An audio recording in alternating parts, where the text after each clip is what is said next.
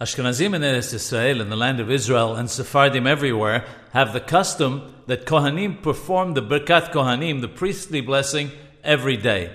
The custom of Ashkenazim outside the land of Israel is to do it exclusively on Yom Tov, on holy days. Those who do Birkat Kohanim every day also do it during the repetition of the Mincha Amida on Tisha B'Av. The Birkat Kohanim ideally is done close to sunset, but must be started before sunset. In order to recite the Birkat Kohanim, the Kohanim must be fasting.